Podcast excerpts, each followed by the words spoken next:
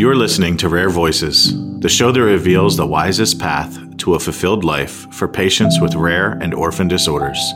Brought to you by the people of Optime Care. I'm your host, Donovan Quill.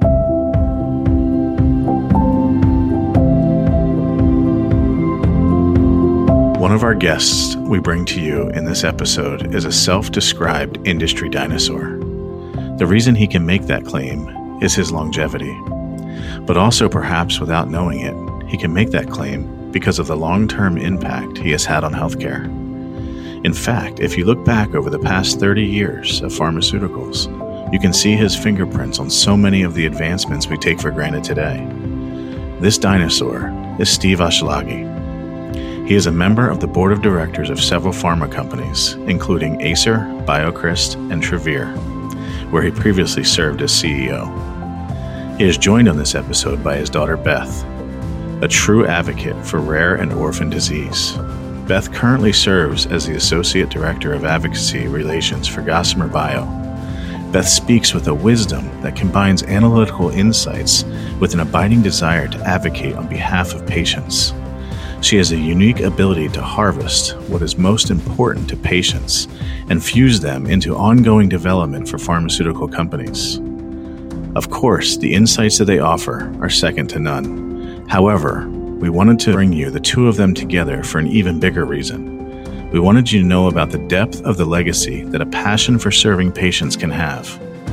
When that passion is more than just a saying, patient first mentalities have the power to change our industry for years to come. So, Beth and Steve, while some of our listeners may know you and probably have followed some of your breadth of work over the years, why don't you tell us a little bit about yourselves? Uh, talk about the past, what you do right now, and most importantly, what drew you to, patients with rare and orphan conditions. And you know, uh, I mean, let's go with uh, let's start with ladies first. So, Beth, Go ahead. Oh man, I was going to pass this one off to my dad first. Um, no, I uh, was really fortunate um, a few years ago to have an opportunity to work with a small biotech company in San Diego. Um, and really fell into a position that was actually a hybrid between business development and preclinical research. And it was in that role that I really saw the impact and the opportunities um, working with advocacy organizations and patients could really have a, for a company, especially small companies. Um, and at that time, we were developing therapeutics for incredibly rare diseases, uh, many indications that people probably haven't heard of. And so the value and the opportunities that I saw really took me down a path of rare disease advocacy. And so sometimes I will joke, uh, I became an accidental advocate, but I would not turn back uh, for anything. I've been so blessed and so fortunate to work with the rare disease community. And I think uh, it is true when people say once you go rare, you never go back.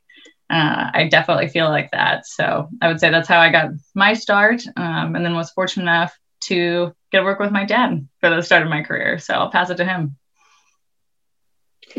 Thanks, Beth. You know, I started a, a couple years before Beth. Actually, uh, got my first position in the pharmaceutical world in 1976, which I think technically makes me a true dinosaur in the business.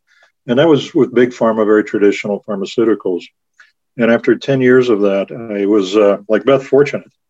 You know, I ended up going to work for Genentech at the end of 85, start of 86, when the first recombinant human growth hormone was, hormone was launched. And that was really my first exposure dealing with a rare disease. Uh, orphan drug wasn't even a term that was used back then, but it was an entirely different world than big pharma. Um, I don't know who said it, but uh, I, I, think the the best quote I heard was that big pharma tries to make small benefits for many patients, and uh, in the rare disease world, you try to make huge benefits for a small number of patients and it's a totally different culture, different interaction, different relationship with both caregivers and, in many cases, the actual patients. And it was a different type of work than I had done before, and I found it much more rewarding, much more fulfilling. And you went to work every morning feeling like you could make a difference in somebody's life. And once you do that, it's very hard to, to go back and change, as Beth said. Since then, I've, I've stayed in the uh, orphan area for almost all of the things I've done uh, subsequently. Uh, most recently, I was with the same company Beth was with. We were had three different products, all with ultra rare diseases, and we're developing several more in the rare disease area. I retired a couple years ago. I currently serve on three different public boards. All three of those companies are rare disease companies uh, Acer Therapeutics, BioCryst, and Travere, uh, all of them working on things that we think are going to be meaningful to improve the lives of patients. And I continue to be excited to be able to go to work, you know, and help those companies along the way. Wonderful, and and you know it's you, you, both are so accomplished in in what you've done, and Steve, you you know the the long career that you've had, and Beth, even in the short amount of time that that I've known you, and I, you know I've seen the wonderful things you guys have done. And you know, I know we were talking earlier, Beth. Um, you know, one of the great things that that you get to do, you got to do at some point, was work with your dad every day. Um, and since you guys are both so accomplished, and it, you know, it seems like you have a lot of deep respect for each other. Describe what it was like to work a lot alongside um, alongside each other for you know those, those few years, and and what that meant to you. It was definitely challenging, um, but I do think that having the opportunity to work with family you know, it was so much fun. It was so educational, really, for me. My dad mentioned how many years of experience he does have in the industry, and being able to learn from him was invaluable, honestly. Um, and I think there are a lot of people who never have the opportunity. Maybe most people um, don't have the opportunity to work with family some people uh, may choose not to work with family. You know, that may be an actual decision point on their end. But I have said it before, and I will always say it that I am incredibly grateful and proud to have had the opportunity to work with him. We are very competitive as well, I will say.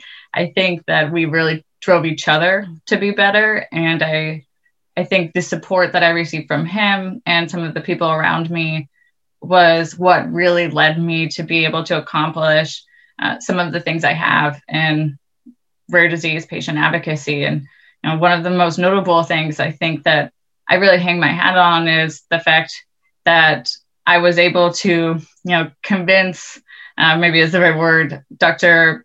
Christopher Austin at the National Center for Advancing Translational Sciences at the NIH, um, that working in partnership with industry and advocacy was a benefit and it was the new model and we had to be able to showcase that for people um, i didn't was not necessarily expecting him to say yes but uh, he did and i was so incredibly grateful.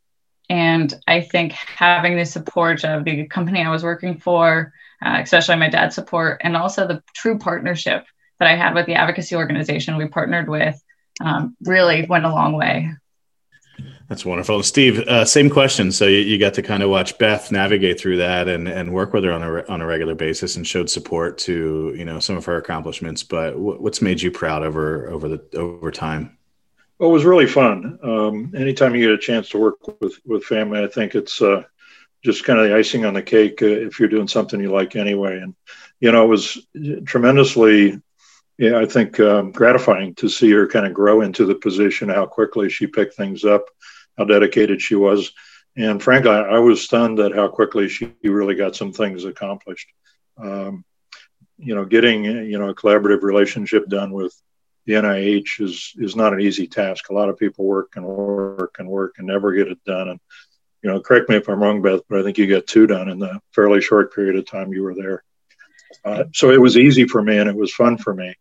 I think it did put some strains on Beth to be uh, to be honest about it. Uh, sometimes you know somebody who might uh, an employee might not want to come into my office and tell me he thinks something's going wrong or uh, has a criticism or a suggestion that he or she is kind of uh, embarrassed to put on the table himself. They ended up in Beth's cube, telling her what she needed to go tell her dad, and that uh, that put her in an awkward position at times. I'm sure. The one thing that that was very unique about it. I mean, a lot of CEOs, you know, they send out a memo to the company and everybody tells them how great the memo was because nobody wants to tell them it was dumb. Well, if you've got a daughter in your company, you know you've always got somebody willing to come into your office and tell you if you sent out a really dumb memo. So we had a no deficit there where a lot of companies just don't have that ability to get that candidate feedback that quickly. Yeah, I can, I can relate. I got to work with my dad, and I was telling Beth this. I got to work with my dad for a number of years, and um, it was always uh, nice for when he would call me and I'd say, you know, that was a kind of a bonehead move, or maybe you shouldn't have sent that one. so it was a, uh, it was, it was that that that love that came with it, and the, uh, the the the great dynamic you have when you have family that that you you work well with and trust. So I might have gotten those messages once or twice. I was just relaying. I would I would like to say I was just contributing to the feedback making sure we're all working best possible ways. I um I do think we also had a, a little bit of a unique situation though, uh, especially with the dynamics at the start of when I joined um, Retrophin at the time and uh, when my dad ultimately came in as the CEO. I think what we saw and some of the things and experiences that we had in those two years, uh, most people won't see in a career that's 40 years long. Um, so sometimes I will joke, you know, I've been in advocacy for just over seven years, uh, going on 40. um, feel like I can count those as dog years, but I also think that in that time, it was really clear to me how to advocate for patients and on behalf of patients in the best possible way and how to communicate in a way that is actually meaningful. And that has stayed with me. Um, throughout my career and what I'm doing now, which is uh, working as an advocacy relations consultant uh, for a few different uh, rare disease companies in San Diego, California, as well as um, Gossamer Bio, which is rare disease, oncology, inflammation. Uh, I'm very happy uh, to be able to help building out those those teams now and contributing some of those learnings uh, to the work I'm doing there. Yeah, and you certainly have that patient first mentality. And you know, one of the things I've always I've always tried to stay with that mantra is if you put the patient first and you do right by the patient, everything else will will work itself out. And you know, I think with all all of the accomplishments you have and, and with what you're doing now, I, you know, I, I see that true uh, in you as well. And you know, it's it's awesome to see that, and it's awesome to to understand you know your background, where where you've come from, and how that's been instilled in you over the years. So. So looking at Steve, Steve, you've been in healthcare for years. You know, you're you're self-proclaimed dinosaur, but we we but think about the things we've learned from from dinosaurs and we've learned from studying dinosaurs about everything, right? So in looking back, what do you think has changed for the better? And what do you think has changed for the worst? And then I'll have a follow-up question, you know, of of, you know, what's remained constant that's that's beautiful in this rare disease sector. Well, I think a lot more has changed for the better than changed for the worse, and there have been massive changes. You know, when I think back about uh, starting in rare disease, patient organizations, advocacy organizations were fairly rare, and the ones that existed, you know, tend to be not particularly sophisticated at the time.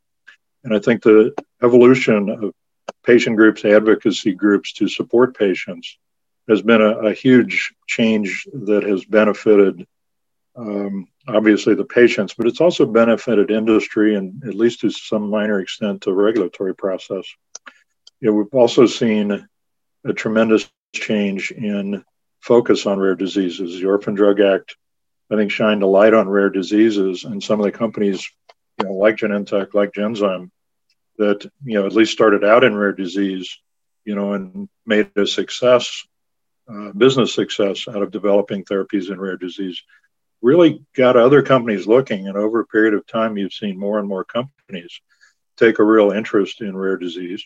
And as more companies have started working in it, there's been more success, and success is built on success. So there's a increased emphasis, increased focus, increased expertise, um, much more and better developed patient advocacy groups um, and really, I, I, thought about this for a bit. The only thing I can really see that I, I think has been a negative that's evolved over that period of time is kind of the advent of, you know, the, these massive PBMs in the system, you know, can create some barriers to access, uh, some obstacles that, you know, didn't used to exist, or at least not to the extent that they can now. So I, I think one of the, the things we still need to do in the future is get better at dealing with patient access. A lot of companies are good at it. I think we took a lot of pride in making sure patients had access to our therapies. But at the same time, it's it's not a environment that's free of landmines. And I think the whole PBM insurance side of it is something we still need to get better at. I wholeheartedly agree with that. I think that is the uh, the the one spot that has probably gotten worse for patients, and you know, it's it's getting that access to therapy and and getting getting through the the PBM.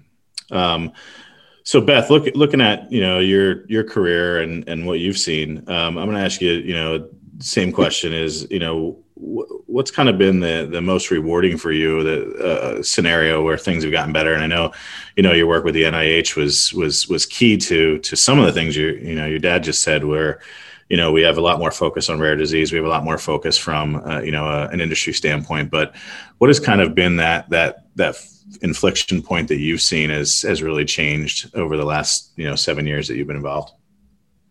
Absolutely. So first and foremost i think industry's recognition of the importance of advocacy, uh, particularly in rare disease. But even beyond that, I do believe that uh, some of the larger pharma companies are recognizing and starting to really value the importance of working with patients. I personally think that you know, pharma, the industry as a whole has been a little bit uh, blinded by our successes, and um, that's prevented the industry from continuing to improve and move forward.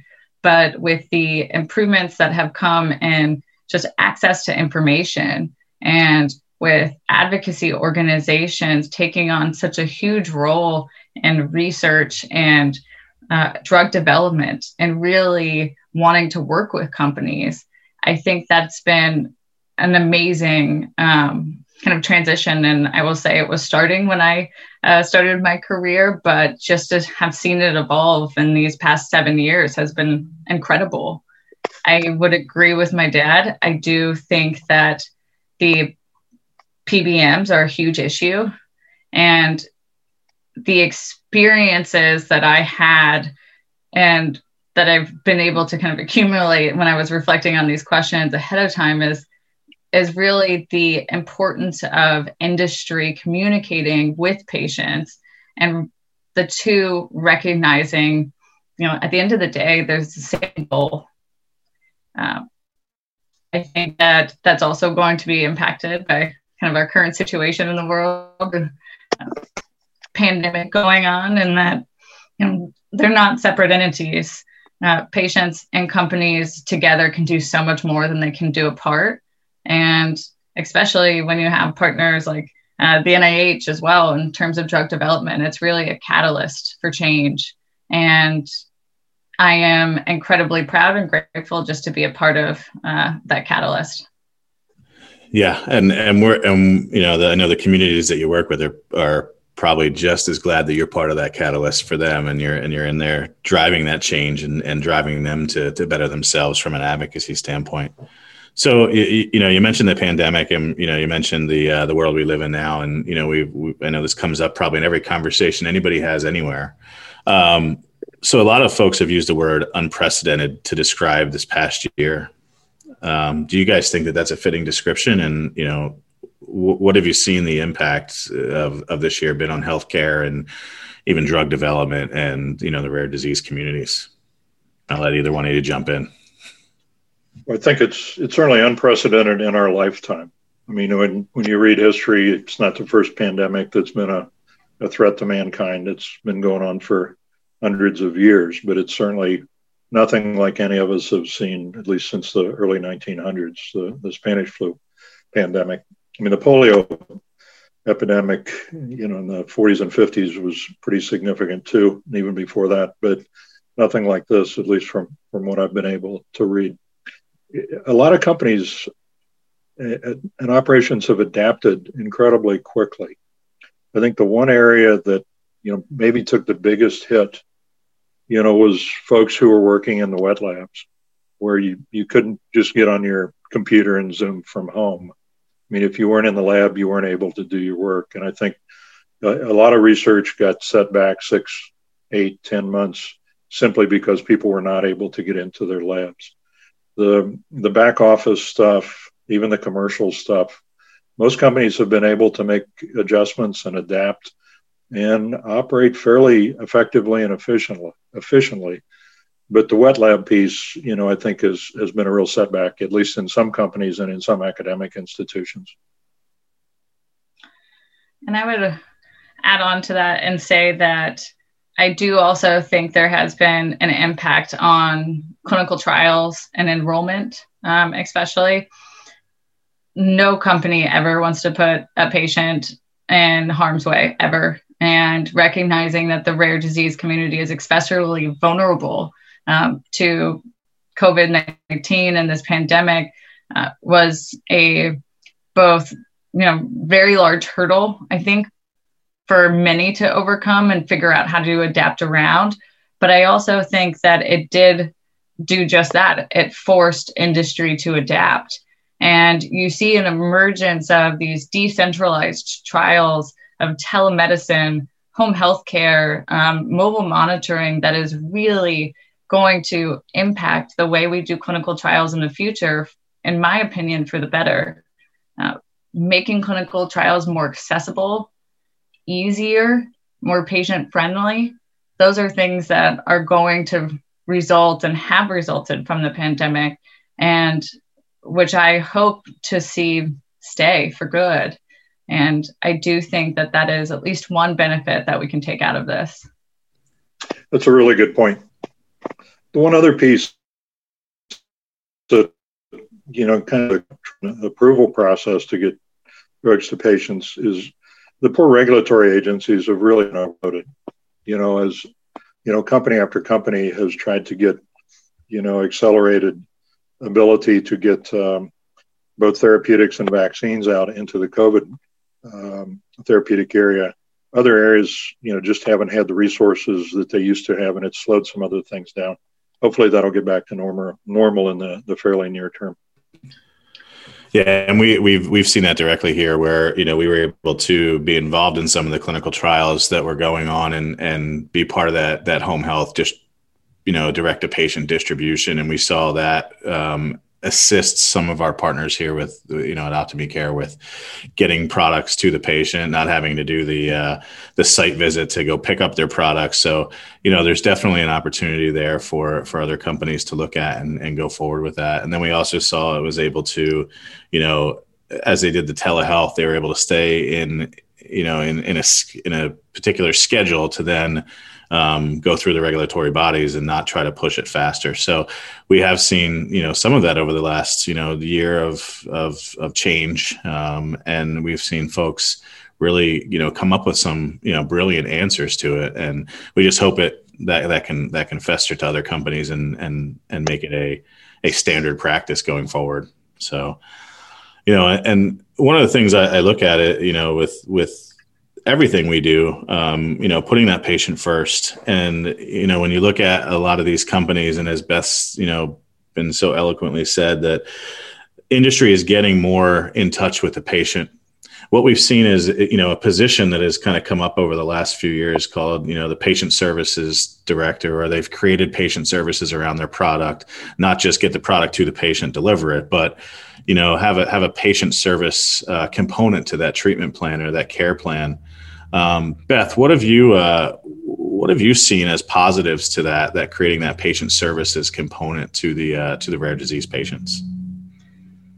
Yeah, I think patient services, I'm glad to see it coming up more and more frequently in industry as a role. It is an incredibly important role because at the end of the day, industry is there to try to help people. That is the goal, is to deliver and bring therapies and make them available. And patient services really helps overcome some of those barriers that we mentioned with PBMs, with insurance companies, but also informs. And what I do think uh, is not necessarily recognized that often is that many companies have somebody internally that is working with insurance companies usually to try to minimize the number of barriers, to try to overcome some of these issues with coverage and so when you have a patient services representative or individual or even team you collecting that information and, and saying, hey, we have a bunch of patients on this insurance and they're having a really difficult time. You know, that's information that the company then uses to try to improve all of those people's access. And I I want to stress that really quite a bit because at the end of the day, my experience, no company would keep a medicine from somebody that really needed it and was doing their best to try to access it. Uh, I was really proud of that. And prior roles, I'm still proud of that. Uh, I think it is an obligation of healthcare. And I think it is on industry to be as transparent as possible in what we're doing and what we're trying to accomplish at the end of the day. I think the pharmaceutical industry has failed to educate the general public on what goes into drug development and commercialization. But I think that's getting better. And I think that's through uh, forums just like this, podcasts, information, communications. Uh, it is such a big aspect of advocacy that it will get better. And there are people who are trying to help. Perfect. So, as two people who are really invested in improving the lives of people with rare conditions, what do you think is a priority we need to address that that maybe we haven't yet, or something that we have to improve, really, really improve upon? And I know advocacy, and I know you know the relationship that industry has, but what's one thing that we really, really need to sit down and address, and you know, let you guys run with that? Can I tack on kind of a final thought to what Beth had been mentioning Absolutely. about services? You know, what she said is is very true. And I, I think it goes back to what we talked about earlier about the evolution, you know, of companies' approaches in the rare disease space. And in the early days, you know, our whole job was just get the pill or, or get the, the vial to the patient. And that's that's where our job ended. And as time has gone on, there's been an increasing awareness that dealing with rare disease patients, and even in some of the, the larger therapeutic areas, you know, getting the drug to the patient is only the first step in really providing the, the right type of support to the patient. There's not just a physical component, there's an emotional, psychological, educational components. And as companies have figured out that patients do better when there's a more holistic approach taken, they put the resources into those patient services areas that I think is of benefit to the patient and ultimately, it's helpful for the company too, because patients understand their therapy better. They stay on their therapy longer. They're more compliant. By being more compliant, they get better results. It's a win win for everybody when companies take that holistic approach. And we're seeing more and more of that over time. In terms of priorities, I have a hard time picking one. Um, or even to call it a priority. I think there are a lot of opportunities right now. Um, in the U.S., I think we're in a better situation relative to rare diseases than in most countries. But there are opportunities.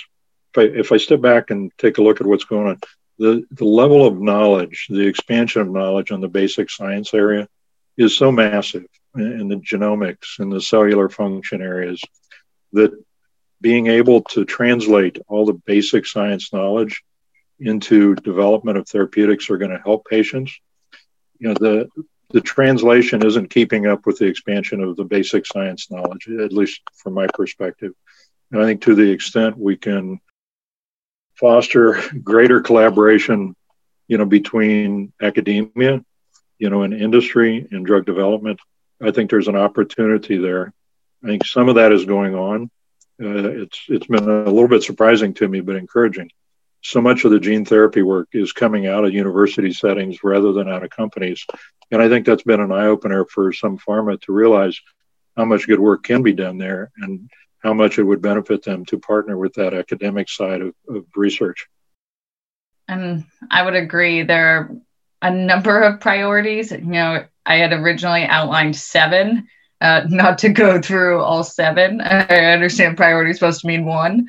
Um, but I'm, I'm going to expand that into two maybe and say that access to medical care and healthcare is a huge issue. And it is a very transparent and very clear issue as we've seen through this pandemic. I also think that trust in the healthcare system, you know, we've seen a lot of communications, a lot of misinformation, a lot of uh, new information that, you know, people go back on, you see guidances changing back and forth. It's very hard to know where to go and who to go to. And prior to the pandemic, I was fortunate enough to speak at a strategic alliance conference. And the first slide I showed was that, you know, at that time, we were right behind Congress and the least trusted industry or group uh, in the United States. And that's a problem.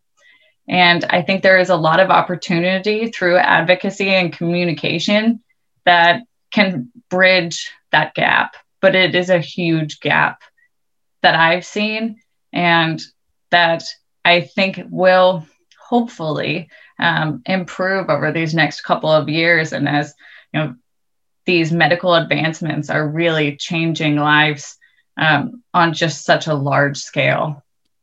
So Beth, I'm just gonna I'm gonna follow up with that because I think you're, you're spot on, and I you know, and and I'm sure you've done had a lot of thought behind this what can we do to build some of that trust? What are just some little small elements? And Steve, feel free to jump in too. Um, I think we've all been, you know, in the in the in this pharmaceutical healthcare sector that we all have our own ideas, but I'd love to hear yours, Beth. I think the first thing that goes with trust is honesty. You know, so many companies don't want to communicate with patients or patient groups because they're scared of, you know, providing false hope or, you know, it being too early and they don't want to you know promise something they can't deliver on and they don't want you know their efforts to be seen in a way that is um, not how it was intended. But i think communicating early is just the way to overcome that. And so what i've seen is especially in the preclinical stages as well as the clinical if there's something going on or you have a question ask it but ask with the transparency of hey, we want to understand. We may or may not be able to do something, but we're looking to see if we can. You know, you're the experts. Can you help us? And never once have I received a negative response to that ever. Um, in fact, people, I've gotten more information from questions like that than I could have ever dreamed of. Um, I've also been able to identify and really find those organizations that are accelerating and moving science and that are you know advocating for their communities on such a significant degree that those are the people I want to work with and and partner with and I know that if I if I make a misstep somewhere along the way I have a relationship that they know it was not intentional but if I don't have that relationship and a company makes a misstep you know the repercussions are so much more severe so if companies are listening I would tell you be open, be honest, and communicate and reach out to the experts because they are a resource that is truly uh, unappreciated. I couldn't agree more, and it's well said. Steve, anything to add to that?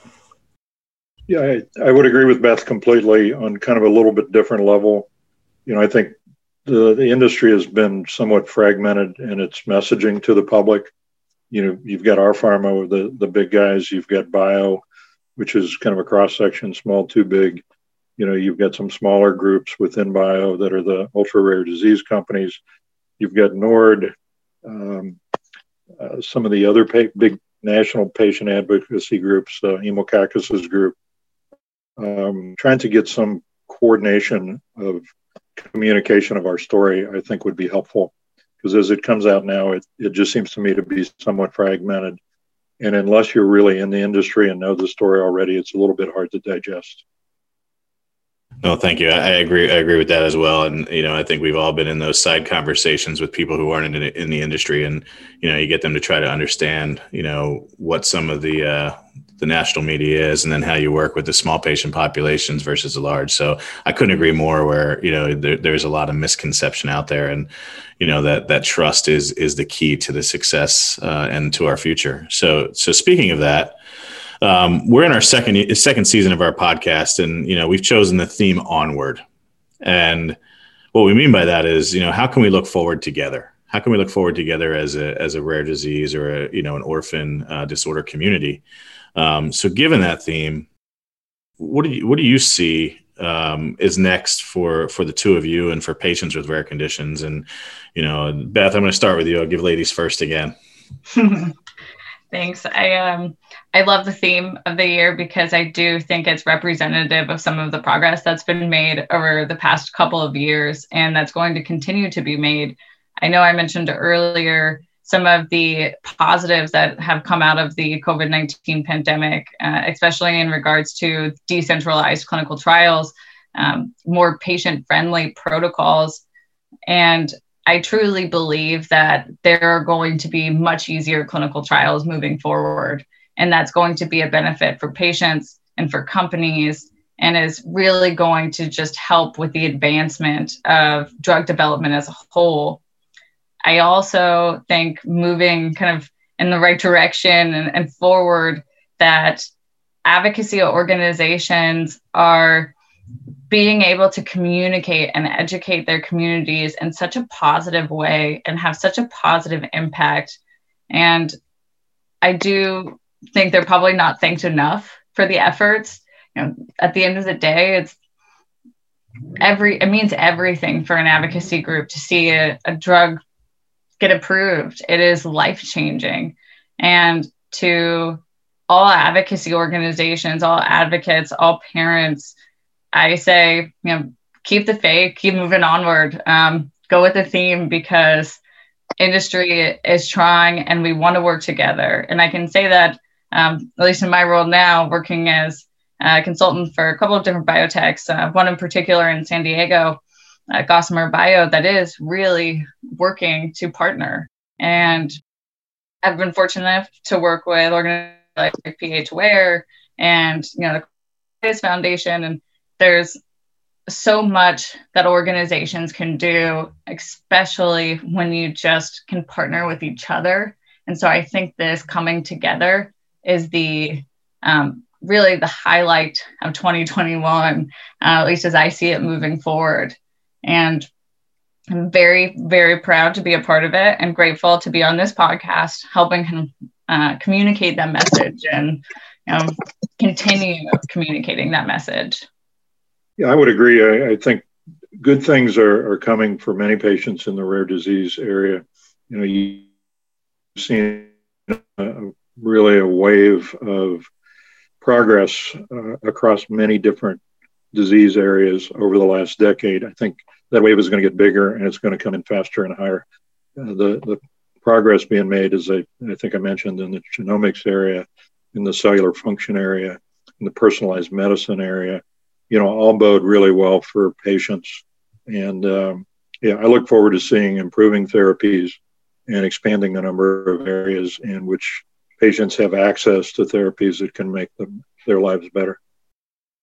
Perfect. So as as our guests listen, and if our guests want to, you know, find anything more about, you know, the two of you or what you're involved in, um, is how, how do they do that? And is there anything that you'd like for uh, for them to know um, about you or causes that you're involved in?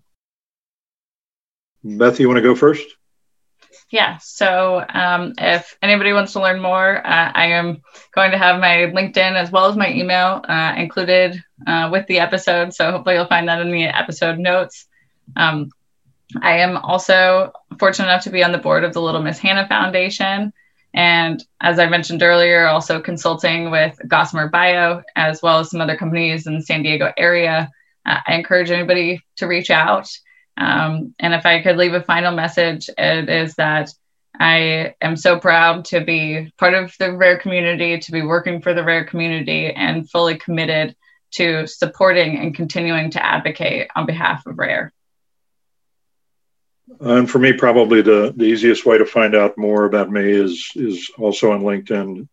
I've got a profile that goes about 40 pages now, about one page per year. So uh, there's more information than you probably want to know on that. You know, I am very involved in a, a number of areas uh, with Acer. We are working our tails off to get a, a drug called celiprolol approved in the United States. It's uh, approved everywhere else in the world or available everywhere else in the world for Ehlers-Danlos vascular disease. You know, it is baffling to us that we can't get it approved in the U.S. when it is clearly a, a life-saving drug and, and, should be available to U.S. patients. Uh, also involved uh, BioCryst, we're commercializing the first uh, oral medication for hereditary angioedema, which we think is a huge step in the right direction for making patients' lives better. And somewhere in the next uh, month or two at Travere, we'll roll out data from uh, the duplex trial, which will um, hopefully move a product forward that is going to be a step forward in improving treatment for some rare uh, nephrotic diseases. And on the academic side, I'm a big supporter of the Boler Parseghian Center for Rare and Neglected Diseases at the University of Notre Dame. I mentioned some of the academic work that I think has the potential to really have an impact on therapies in the future. And um, Kevin Vaughan is one of a number of researchers doing incredible work in the Niemann-Pick C area. Uh, he is at uh, the Parseghian Center at Notre Dame, and uh, I like to support that uh, that program to the extent that I can as well. Perfect, and I can't thank you both enough for joining us on uh, Rare Voices, and um, the, the, hopefully our guests uh, will get all the knowledge that you've been you know embarked on them. And you know thank you so much for all of your comments. And this has been a, a lot of fun for me. And, and i can't wait for our guests to hear the uh, the podcast when it comes out. It's been a pleasure. Yes yes thank you so much.